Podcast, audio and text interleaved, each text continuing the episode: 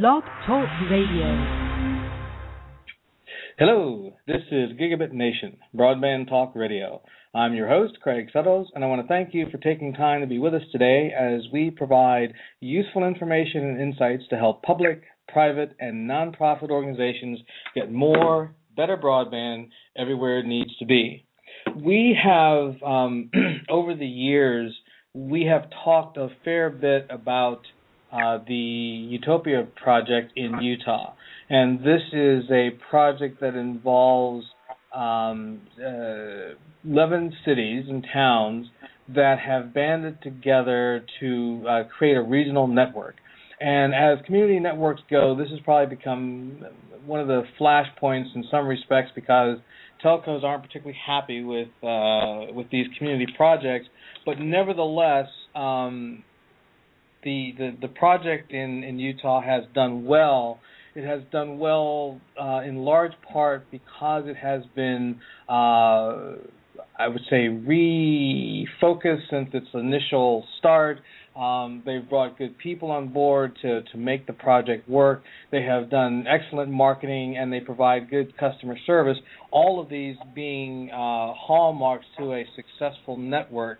Uh, one of the things I wanted to talk about today and focus on with uh, Utopia is is how they have uh, been successful at getting the community literally to buy into the project. In essence, paying uh, cash to to have part of the net or the network run to their premises.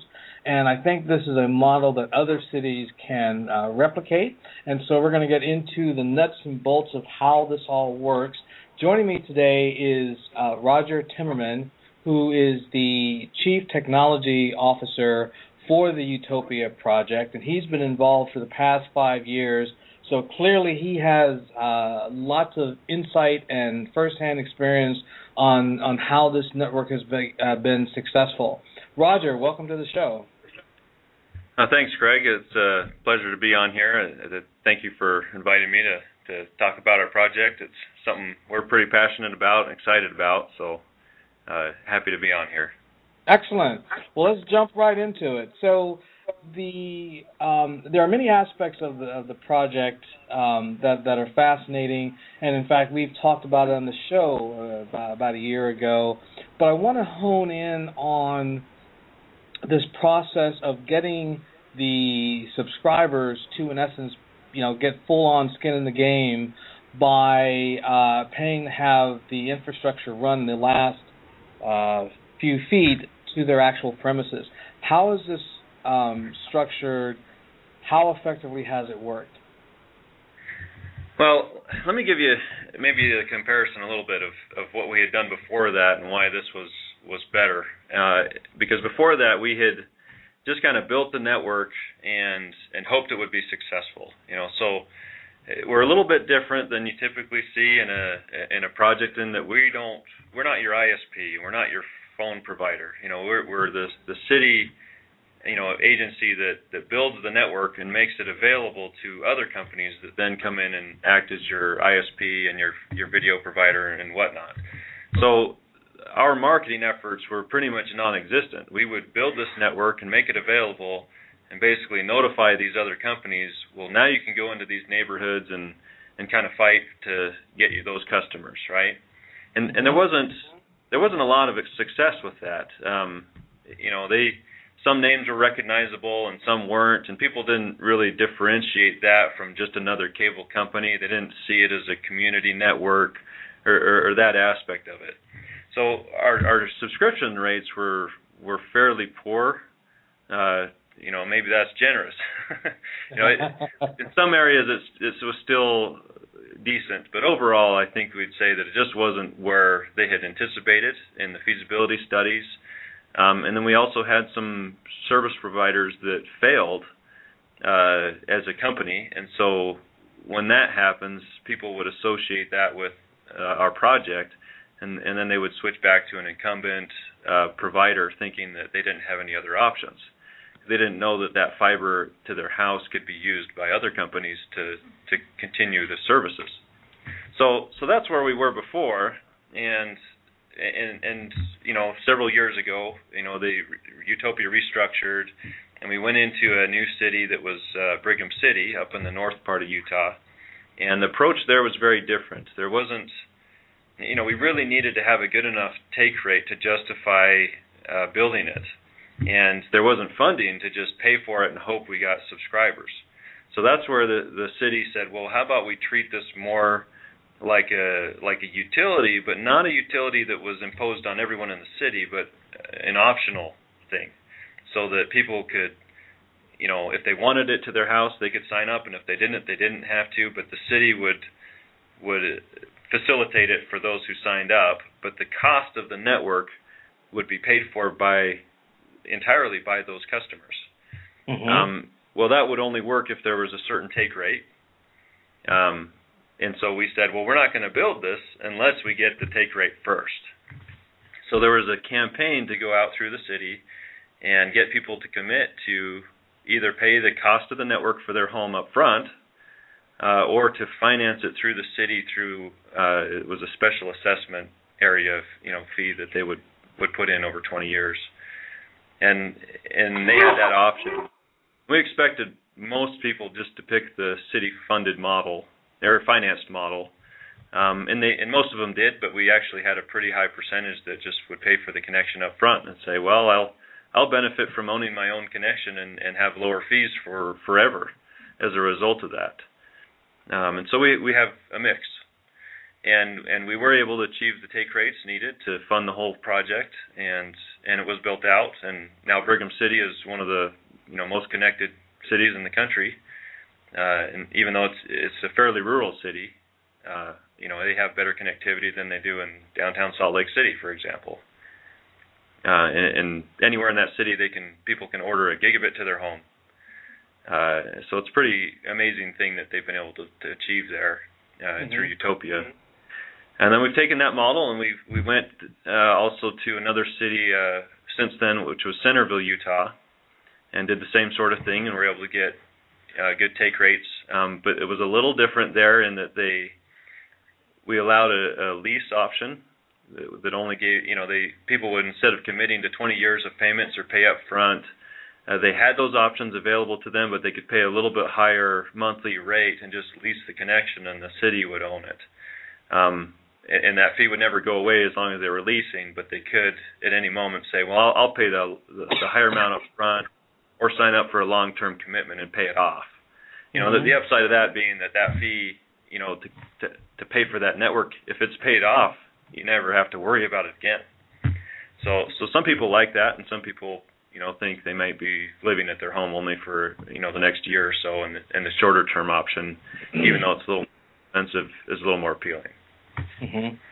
So all of these were fairly radical concepts, weren't they? I mean, as as broadband networks and their development and so forth goes, I mean, are there any organizations, either uh, public owned or private owned, where the owner, the business owner or the homeowner, has the option to actually own the part of the infrastructure or own the infrastructure that comes to their doorstep? Um, no, we really aren't aware of any other projects that do it that way. Um, it doesn't really work for say like an incumbent network where you don't have any option. You know, you mm-hmm. you wouldn't want to pay for a connection with a cable company and then say, well, a year or two down the road you don't like their services. Well, you're committed for 20 years. That that doesn't seem like would make sense. But where the the the ownership can be to an open access system like Utopia, if you decide you're not happy with your ISP or phone provider, well, you're not locked to that company. You can switch them because we've basically separated the infrastructure from the services you receive over that infrastructure. So it's okay to commit to long term for the infrastructure because you're always going to have a need for some internet provider, but you may not you know want to be locked in one specific company if their if their prices become less competitive or their customer service deteriorates or for whatever reason you you decide you don't like that company uh, you know our our customers can just say, well, I'm done with them, and I'll pick a different company and and and, and get a better level of service. Mm-hmm. Now, I think that uh, in the U.S., when you get into policy discussions and going into the back and forth about uh, what should be our broadband strategy overall, I think there's a uh, a strong feeling that we need to separate infrastructure from services, and why we are in a sad state in terms of broadband and quality of broadband is because the two are combined and we get into really negative situations dealing with incumbents because they own both. Um, do you feel that you know one first and foremost should we be separating the the infrastructure from services discussions and strategy plans and and how likely do you think that is to take root as a you know way to move forward yeah i you, you've nailed it right on the head. Uh, the the incumbents and the cable companies are doing everything they can to to keep you locked into their service by using the infrastructure. And they should be separated apart.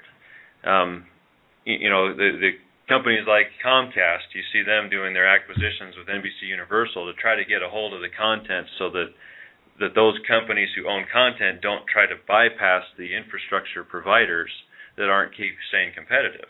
Well, if you can separate those from each other and say, well, the infrastructure is there, and over that infrastructure, anybody can deliver their content to you. Now you just change the game, and and and you start creating the cable cutters who say, well, you know, to heck with these cable companies and their their vertically integrated product, I'm going to start buying Netflix and I'm going to start buying, you know, over the top, you know, phone and security and automation products and things like that. And it's not they're not tied to the products offered by their cable company or their phone company. They get whatever product they want to over the top and just get the infrastructure from their municipality and their local internet providers.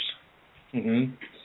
Now, in terms of um, bringing it back to your initial effort when you when you initiated this uh, process, one, what was the risk involved in coming out with this very different uh, approach? and what do you think was the thing that led to that approach being successful?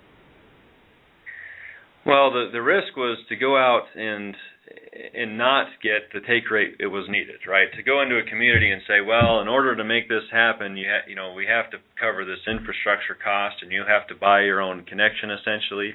And had we not gotten to an adequate take rate, you know, the risk would have been the expense and time, you know, to go out and and do the the marketing campaign and the feasibilities and all of that. You know, you'd be out of pocket. You know, if a city were to do that, they'd be out of pocket the expense of doing that um, but beyond that, there was actually not a lot of risk because you know typically you build these networks and you're at risk of all the infrastructure you put. But but this model actually mitigates that risk by assessing the demand first and knowing for sure that you you have enough commitment from customers to achieve the cost of your system.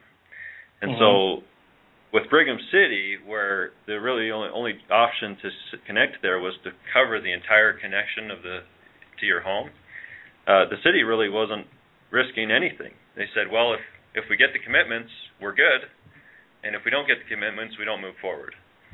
Mm-hmm. Um, so so for those cities that are you know worried about that exposure, it's a really good model. Now, since then, we said, well, if we can actually push the take rates up a little bit higher with a lease option thrown into the mix, you know that does expose the cities to some risk because if a customer were to sign up for for you know a shorter period of time on a lease and then disconnect, you know, then the city's on the hook for having spent more money than they've returned, you know, recovered on that that customer.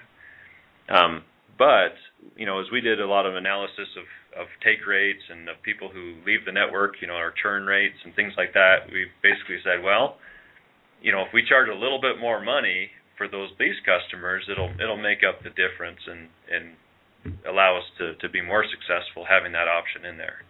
So we didn't go exclusively to that option because the the the ownership model still makes a lot of sense for people, but to have both in parallel uh, just made everything work a little bit better.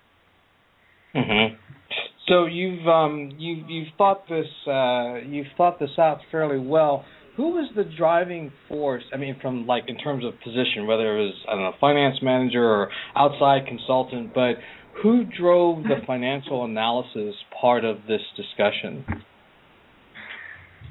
Boy, that's a that's a good question. I mean, we had there was a, a lot of us, you know, in a lot of meetings over a long period of time, you know, trying to nail down what the expenses would be and how this would all come together. Um, Todd Marriott, our, our executive director, is probably a leading force in, in making that all come together. Um, but yeah, it wasn't it wasn't easy. I mean, obviously there was coordination with the city and how things would be structured and and how it was bonded and funded and all that. I mean, there there's a lot of people involved. Mm-hmm. Um, but yeah, if you were to put someone in front of that, I'd, I'd say probably be Todd Marriott. Okay. so in in some respects, it takes uh, it takes someone who's part visionary, but also I would imagine um, having a good, I guess, ability to master the numbers. You know, I look at smaller cities. You know, and one of the questions that comes up is, well, you know, great, this group or this company did X or Y. How do we do it? We're not as big. We don't have the same kinds of resources and so forth. So it kind of helps to understand that uh, you know w- what kinds of folks need to be brought to the table. Uh, and I would say in Utopia's situation, um, the value for the value that it seems that that Todd brought was the willingness to uh, tear down the existing structure, challenge all the assumptions that got to that point, and and rework it from from the ground up with a new perspective. Uh, is that a fair, you know, summation of how this kind of came together? Um, yeah, I think it is. It's that is a very difficult task. You know, what what is the network going to cost? You know that that is the question of the day, right? Um, cause we we go to city to city, and the costs are significantly different between them. You know, based on the amount of overhead construction versus underground, and what's the the makeup of the you know the soil. You know, we have mm-hmm. unfortunately a lot of rock in the ground where we build so our underground construction costs are far higher than they are in, in most cities. And so we have to, you know, go into a, a project like we did in Brigham City and say, well, without, you know, actually building the thing, we have to get our best guess as to what this will cost as it gets built out, uh, knowing what rates we have from co- different contractors and what materials cost and all that. And, and you know, we started at a 50,000 foot level and had to drill down very, very deep uh, to know what things would would end up costing us. And then at some point you risk it, uh, you know, believing that your assumptions are accurate. And we did hit the mark with that with that project, and and since then we've been you know fin- finishing our projects uh, at the budgets that we've expected, and mm-hmm. that's been very helpful. Uh, the original Utopia project did not. You know, they when they started it, uh, the first round of, of construction and things, they they had a lot of cost overruns and and and the project was outsourced uh, completely to third-party entities, and that was a lot what happened back when they brought Todd Marriott in and restructured the project. Is that we brought in a lot of in-house uh, expertise, um, both on the network engineering and technical side, as well as the outside plant construction and engineering, and that's really enabled Utopia to get more accurate and honest with uh, the information that it's that uses. Mm-hmm. Um, it's a resource that Utopia is, you know, we're not a we're still not a private entity. We're we're public. We're owned by our cities. You know, but it's a resource that we have available and we we constantly reach out to other projects that are out there in these in their early stages to see how we can take the assumptions and results of what our projects have found and, and how those can help their projects to get to, you know more accurate information. Mm-hmm. So it is a um you know, a combination obviously of good needs assessment uh, coupled with extremely good financial um, analysis is being a you know a, a, part of bringing all this together. One of the things that someone else uh, on the show mm, last year brought up was there's value in building certain types of capabilities in house or within the, the the, the the community, as opposed to going relying on consultants all the time. I think one of those areas, you know, you, you've you've touched on this a little bit, but um, you know, if you were talking to a group of colleagues, which actually you are on the show, um, what do you have to say about the value and virtue of of creating a lot of the skill set of network management in house versus having it contracted out? Well, that's a tough one. I mean, we've we've been both. Um, you know, we've had it where all the expertise was out outsourced, and that ended up being a real problem for our project. Uh, other projects, that's been a, a, a real strength to those projects. So it it probably depends more upon the the integrity and you know and the uh, skill set of those that you deal with. You know, if you have a very good contractor, we have some contractors now that are phenomenal, and you know we feel that we get far better value out of them than we would in sourcing, you know, on the on the construction side of things. However, we also feel that many of our, much of our in-house expertise is you know, worth their weight in gold um, because of what they're able to accomplish for us versus going out to an external consultant. So it, that's a tough one. I can't say that one model is better than the other. Mm-hmm. Uh, it's really if you have good people, you'll get good results whether they're in or outside of your organization. Mm-hmm. So it's, it's it's kind of what I would say a trial and error that you have to to figure out what that balance is, which skills you want to have in house, which skills you want to have contracted out. Yeah, I think that's accurate. I mean, I we could look at parts of our organization and say, yeah, we we could definitely do these outside, whereas we're doing them inside, and and vice versa. Um, but uh, yeah, it's it's trial and error a, a lot. You know, if you feel like you're not getting your your value out of a contractor, you know, you certainly would want to go back out to bid, or you know, we, we're as a government agency, we have to go out on RFP process, and that's a pretty good way to to weed out, you know, your better better companies um, by scoring them and and and doing a fair fair evaluation of them. Um, but if you don't have someone on the inside to know how to write your RFP and score those respondents very well, then then you may not make the right decisions. Mm-hmm. So it's a uh, perpetual balancing act. yeah. Well, we I mean we really really push our vendors. you know, we just as example on our electronics. I mean we we have very very good pricing. You know, very good equipment. We've done a lot of upgrades to our system and and feel that it's top notch. Um, hmm. but it's not exactly what they would have wanted to sell us. You know, they would have wanted to sell us things at a higher price and different equipment, but we had enough in-house expertise to to decide what we needed for ourselves more than what a vendor would want to sell to us.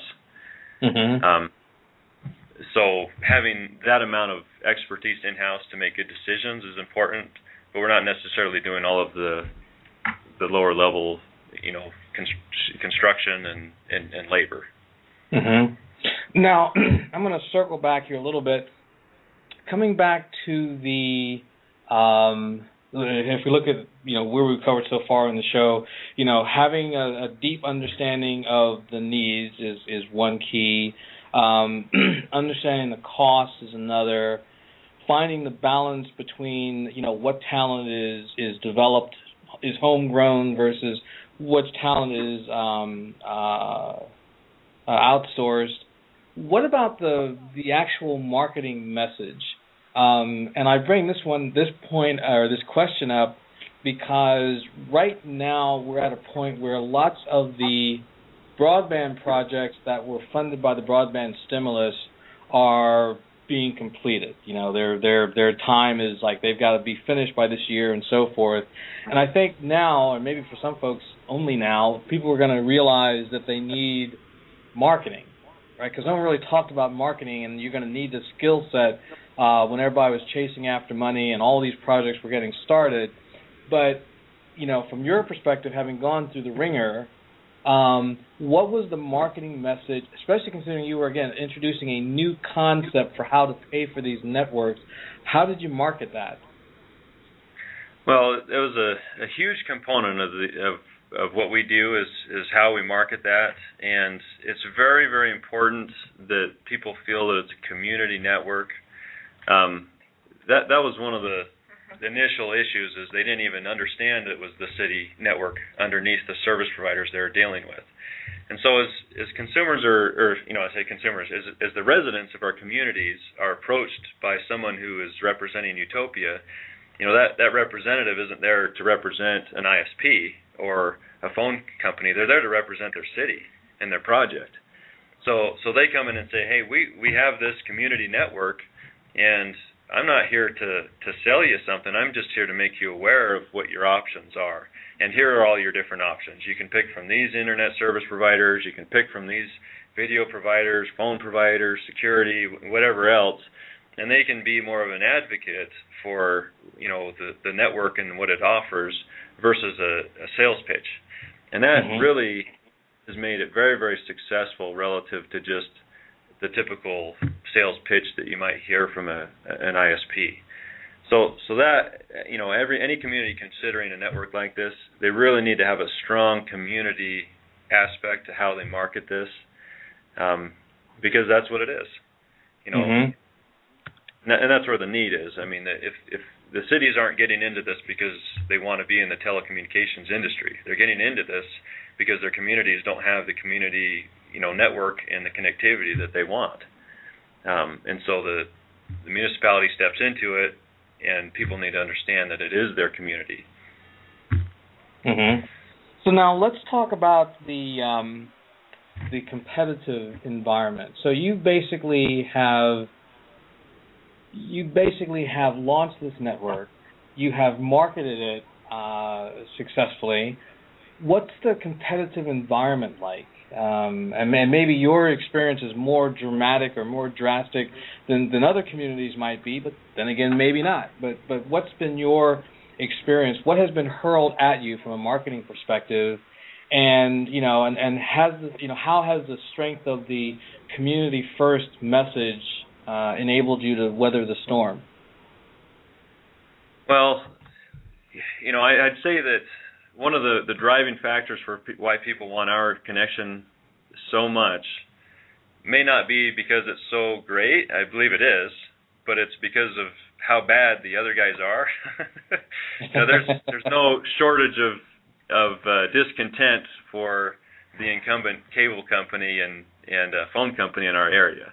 Uh, we have Comcast and CenturyLink are the two, you know, incumbents.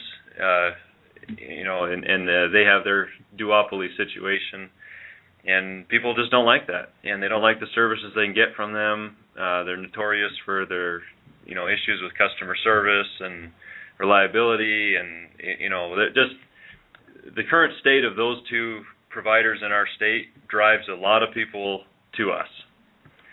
Um, so that's helpful. Um, now they don't just sit idly by. I mean, we we do see them market quite a bit more. I mean, they're we don't have we're not statewide. I mean, we're we're individual municipalities within the state, so you don't see statewide marketing campaigns like they do. They'll they'll be on the radios, you know, commercials. They have billboards. I mean, they're on to everything. You know, they they have a far greater budget for that sort of thing uh, than than a, any municipal network would have.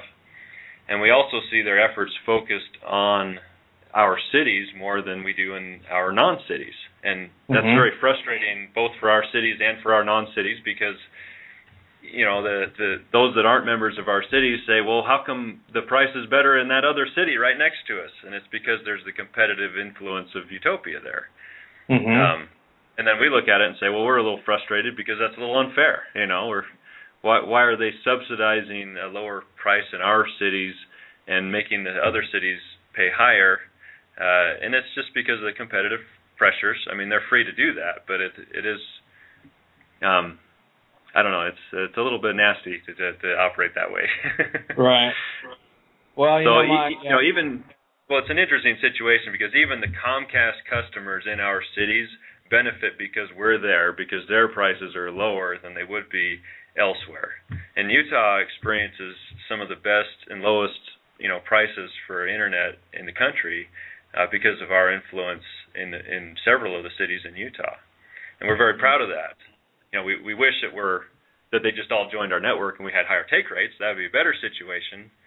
Um, you know, but uh, it, it's still a good thing whether or not you're actually our customer. You know, it, it mm-hmm. benefits the community as a whole. Very interesting. Very interesting indeed. Let's talk a little bit about the um, the makeup of Utopia. You have um, what I'll call, you know, active partners, and then you have others who are partners technically, but not quite fully engaged. Um, I understand this a little bit, but why don't you just explain to the audience what you've got going on, and uh, and, and, and we'll just go from there.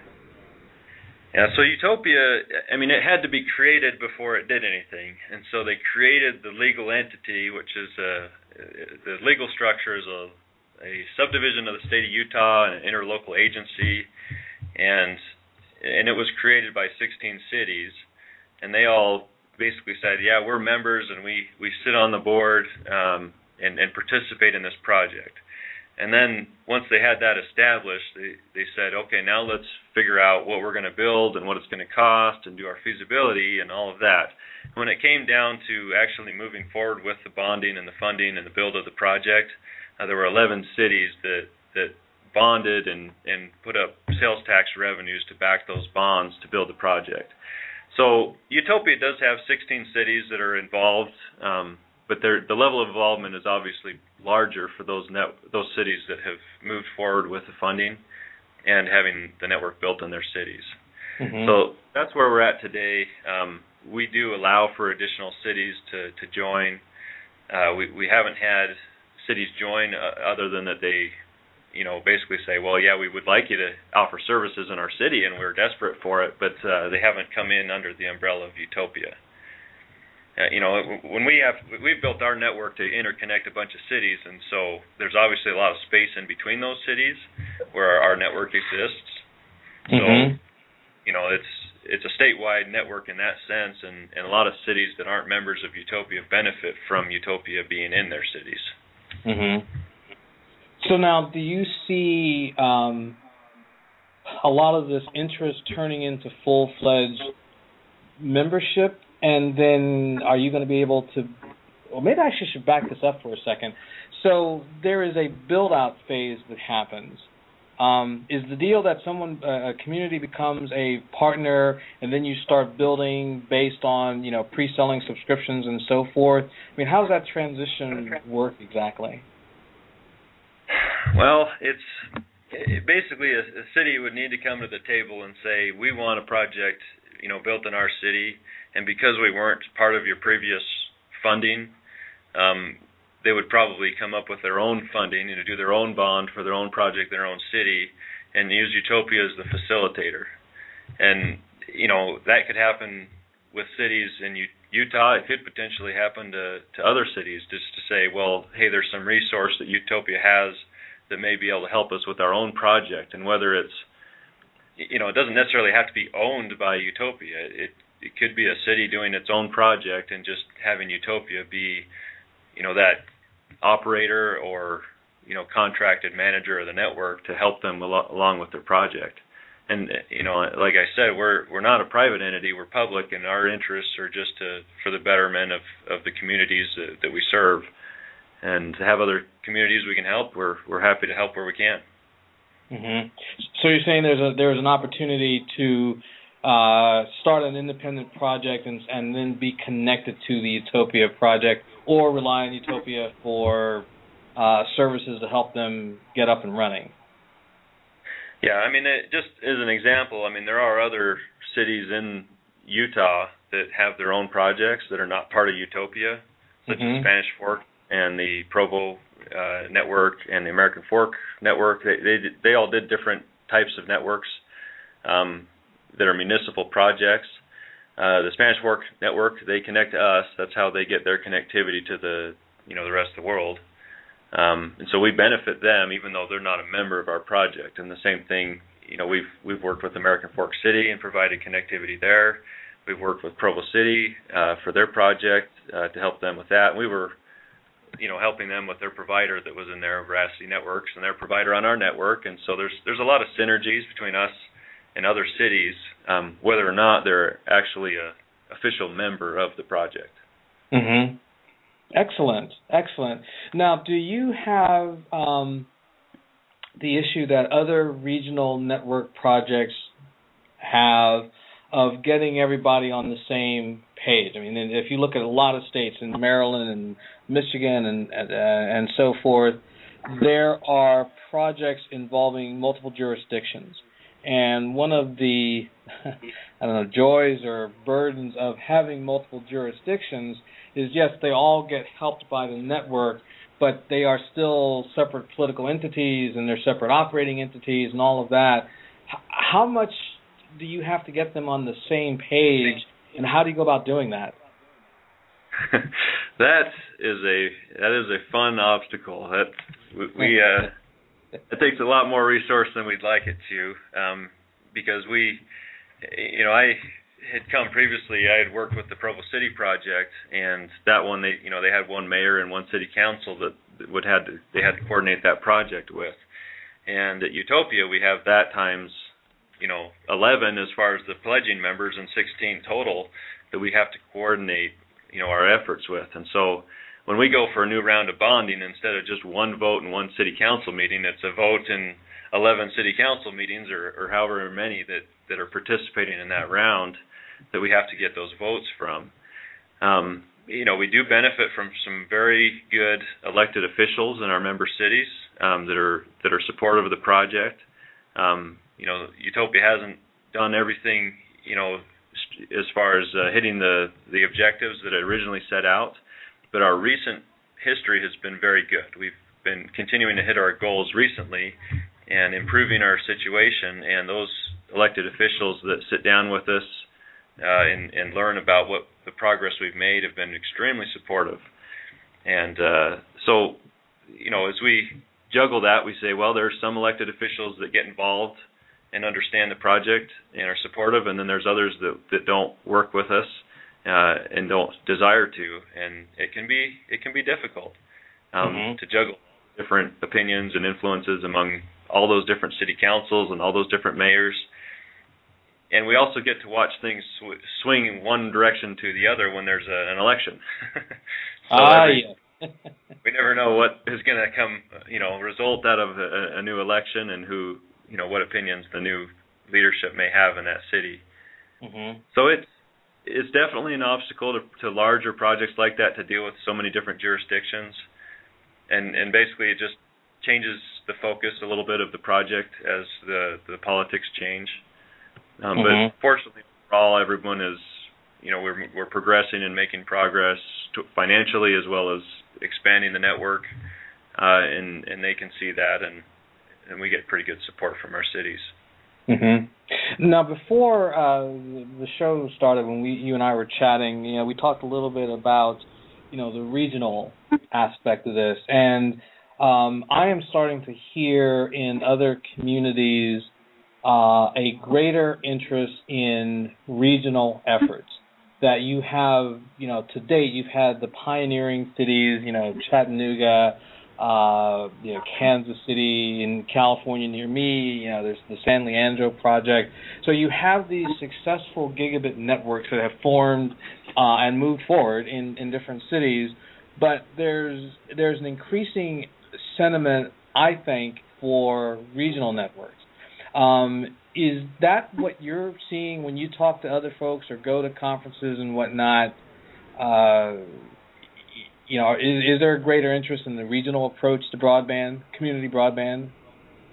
Yeah, there definitely is. I mean, there's with any project like this, you're going to have a, a certain number of fixed costs to keep, you know, to keep it going and to run it.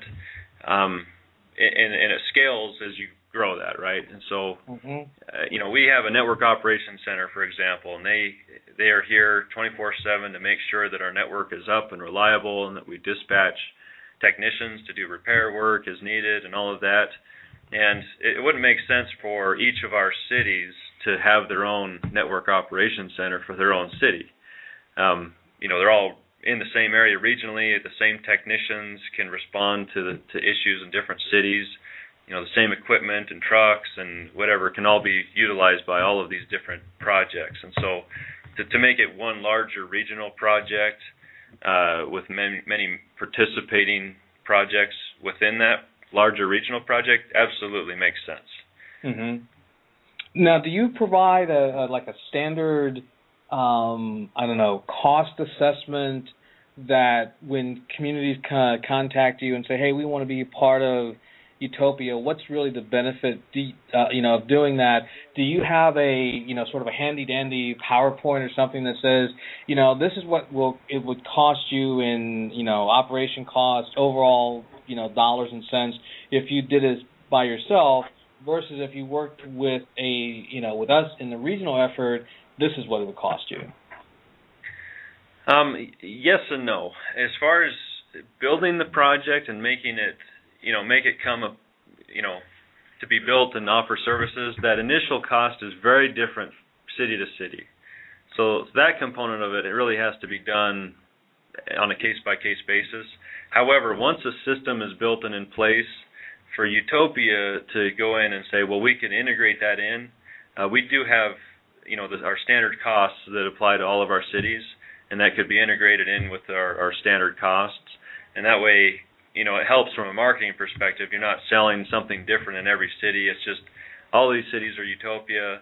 They all have the same expenses, you know, associated with them, and the same service provider offerings uh, are out there as well. And that, it didn't always used to be that case with Utopia. You know, there was a time in our past where we said, well, in this city it costs a little bit more, and over in this city it costs a little bit less, and and that was a very difficult situation to deal with even though Utopia was operating all those, that segmentation was a, I mean, it, it was terrible to deal with that. So Utopia standardized that across all of its cities. It's all the same price, even though our actual expenses vary a little bit city to city. Um, and as the city came in, they could just come in under the same terms as everyone else under the same cost structure. Mm-hmm. Is there a um, political benefit to being part of a regional effort?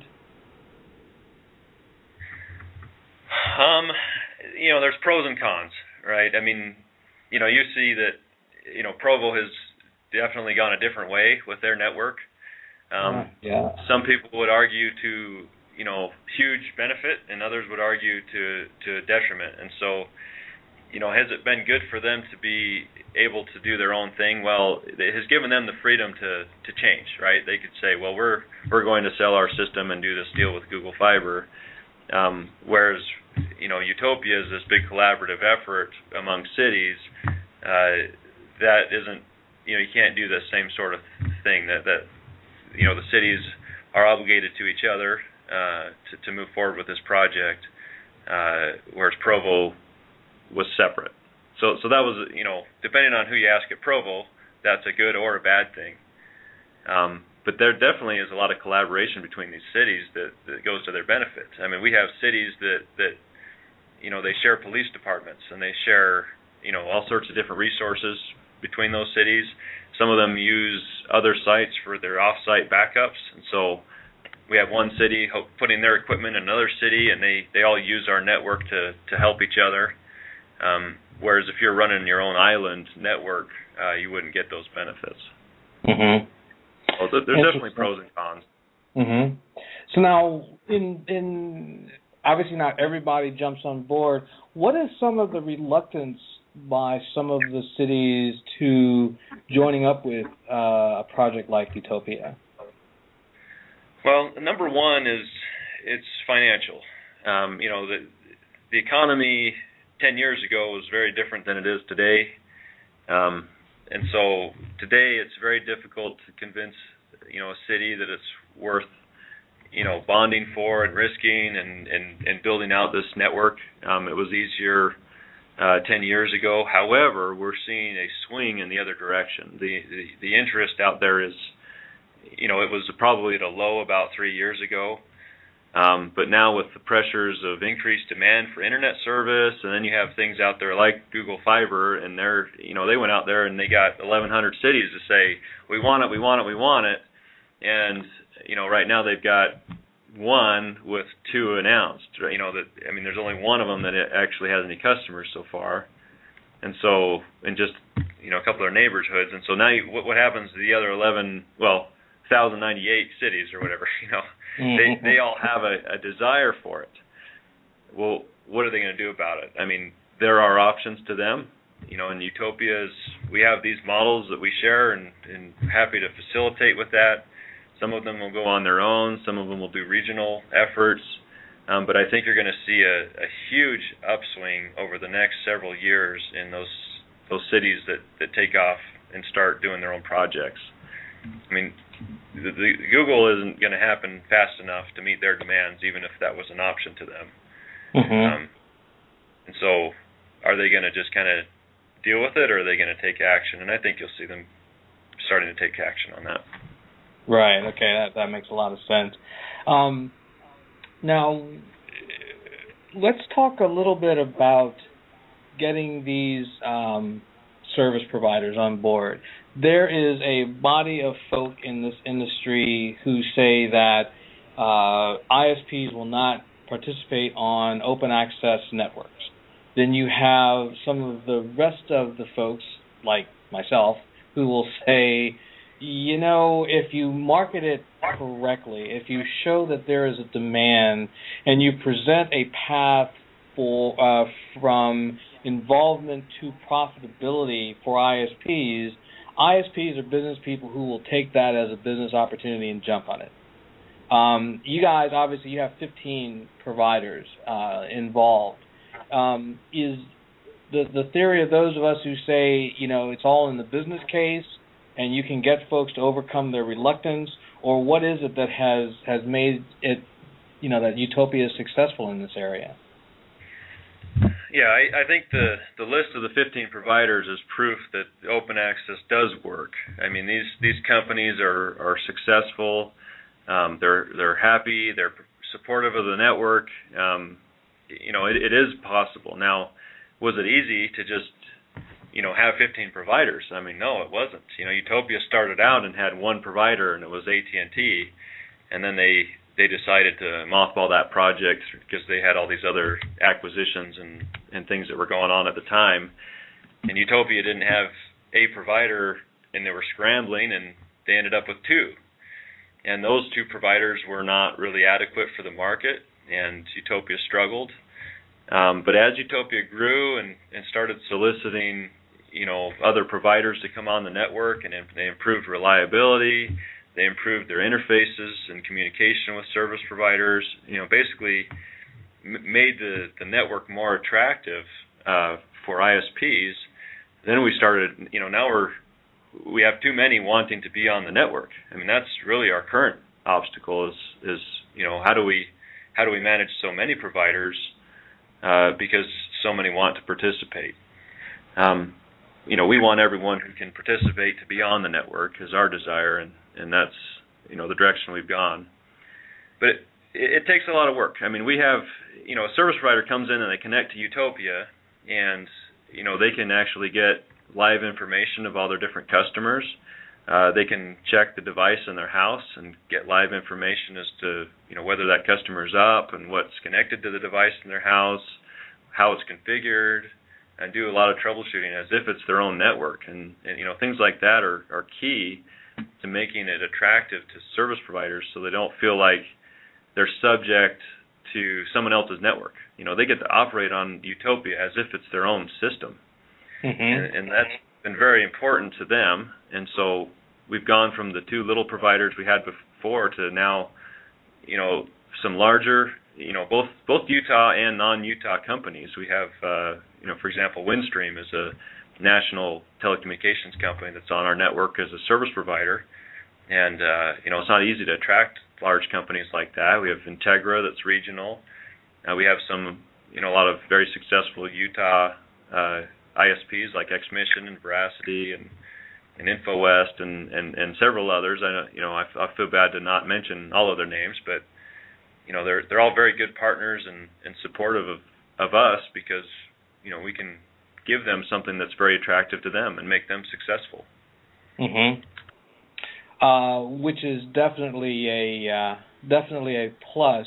Now I know one of the concerns about ISPs, uh, especially the larger ones, with being on an open access network, is they worry about the reliability of the community being able to and that's keep the keep the infrastructure up and running because they know that if they sold a customer uh, service and the owner of the infrastructure that the ISP does not own, uh, you know, has problems, then all that's going to back up on them and become a problem for the ISP. How do you um, convince the the larger ISPs that you guys are real and that all the you know the negative press that you get from time to time, you know, undeserved negative press is just that undeserved. I mean, how do you get past that hurdle? Yeah, it, it is not an easy thing. It's just like you say, there is a lot of negative press out there that we feel is undeserved, and we have to go to them and say, look, you know, quit quit reading the newspaper articles, except for these ones that are good. but but but anyways, we have to go to them and say, well, well, look, numbers numbers speak from themselves, and we can show detailed information and historical reports about the performance of our network, the reliability, and these things were not always the case in Utopia's earlier days, it was notorious for having outages and packet loss and and and you know all sorts of different issues. And and we've really had to do a lot of work to get it up to be a, a five nines reliable network.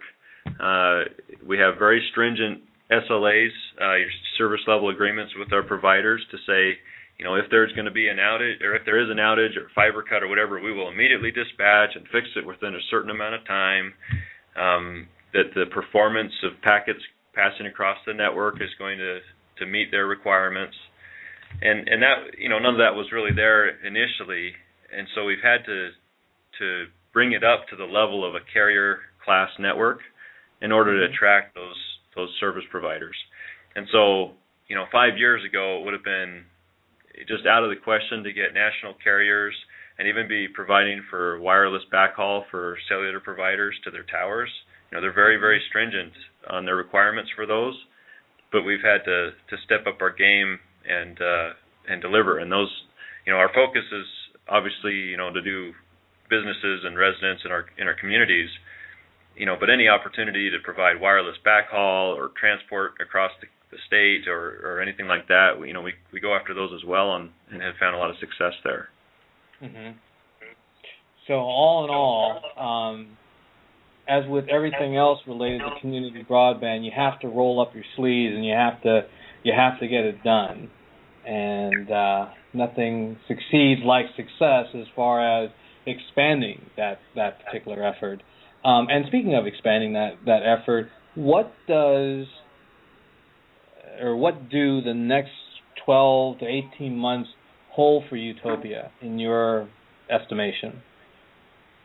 Well, it's an exciting time for Utopia. I mean, we just completed our well, in the very very last stages of a broadband stimulus project, um, and what that's done is it's put middle mile, you know, throughout all of the areas of our cities uh, where we didn't have any connectivity before. You know, we, we these anchor institutions that we connected as part of that were just spread throughout. So it's really provided us an, an, an excellent launching point for our future um, because now any business and any you know opportunity in any parts of our cities across the state are within you know spitting distance of our fiber network.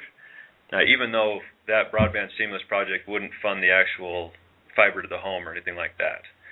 So so now our next year, you know, year and a half, two year plan is to take advantage of what has been built from the stimulus project and connect all the other businesses and things that are within reach of those those routes.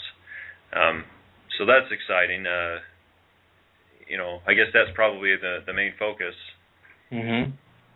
Does um, does Utopia take uh, any action to help ensure the success of the local uh, communities uh, part of the network you know, beyond you know selling them a good service, providing uh, you know quality uptime and all of that. Okay, the, the standard operational stuff that helps the network be successful. But do you go beyond that in some way to help those communities be successful? Yeah, there's a lot of things we do uh, working with our member cities. Um, you know, they have different, varying levels of IT uh, staffs in their in their cities. So some cities we actually do a lot of the work to support their their city networks, mm-hmm. um, and, and you know configuring servers and setting up servers and and you know providing wireless in their parks and providing you know connectivity to their their electrical stations and their you know their I mean they just you know cities have facility all over their cities that need to be connected. So we get very involved with them to provide that connectivity uh, and that's a that's a real benefit to them. Um, trying to think what else we do. I mean, they, you know, it's we, we do function more or less as a department of the city, except that we do it for many cities. Mm-hmm. So to those cities, it, it's a big value that's hard to quantify. Um, mm-hmm. because it's there, you know. Right. So it's definitely a, um, you know, if communities are going to create a similar kind of regional project, and they and, and whichever organization is the nucleus of that regional network, they should probably plan on providing more than just technical support. They need to be willing to get into the trenches, like literally and figuratively, with the communities in order to help ensure their success. Yeah, yeah, that's.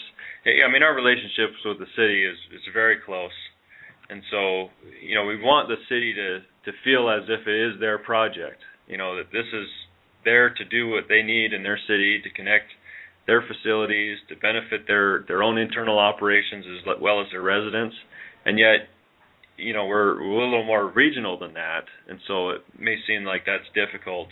Um, you know, but we've essentially assign different people to make sure that the cities or needs are met, that we're coordinating with them, and that there is that strong community benefit uh, to all of our communities, e- even though we're that larger regional effort. Mm-hmm.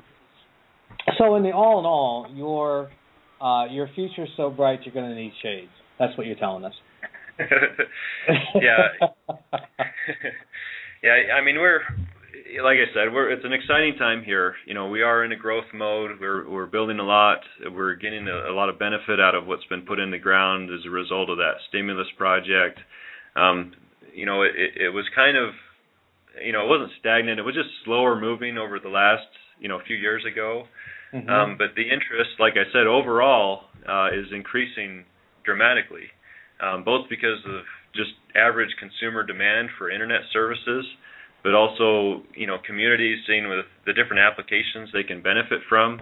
You know, we see a lot more cities doing you know video surveillance, uh, public safety applications. You know, the connectivity of their their fire and their police and all that has become more critical for them. Um, and their and their residents are not just saying, well, you're just another alternative to the the incumbent, you know, uh, cable company and phone company. This is this is now critical infrastructure. I mean, this is you know, broadband in the past was was thought of as just some sort of benefit for the wealthy or the the tech savvy or whatever, but you know that that's taken a huge swing. It's now becoming a you know a, a necessity for everyone, and and not just you know broadband as some people define it as five meg or less. I mean we we like to look at the you know the national broadband plan and things like that to say hey we want to have 100 meg by 2015 to everybody and we say hey well, that's a that's a pretty good goal. Uh, you know, we're doing gig right now, so you know we're staying ahead of the game, and that's where we want to be. Mm-hmm. Um, and so it's it's an exciting time uh, for us and our cities, uh, and we we think the future's bright, and uh, you know would anticipate a lot of growth, uh, both in our existing areas and other cities that take on these projects. Excellent, excellent. Well, we are just about out of time. Uh, Roger, I want to thank you very, very much for coming in and giving us the scoop on Utopia, and and I hope that your insights and words are really inspiration for a lot of other communities out there. Because I can say, from having watched this industry for a number of years, you guys have come through the fire, and if you guys can do it and make this thing work, a lot of other communities can as well. So thanks again, Roger. I appreciate I appreciate your time. And no problem. Thank you for having me on your show. Thank you. And our guest, our audience uh, out there today, thank you for uh, joining us uh, for yet, a, yet, another good show. Uh, be uh, be in touch. We are going to have a, a show that's going to focus a lot on looking at E-rate reform at the FCC level, and I think that's going to be a very valuable show to sh- uh, to to give people an idea of how some of these E-rate reforms can be worked into communities' broadband strategies. So um, continue to catch us and, and, and listen to our shows. Tell all your friends. Catch the archive later for those who couldn't make it live. And and thank you once again, folks, for for listening in to Gigabit Nation. Have a great day, and we'll talk again soon.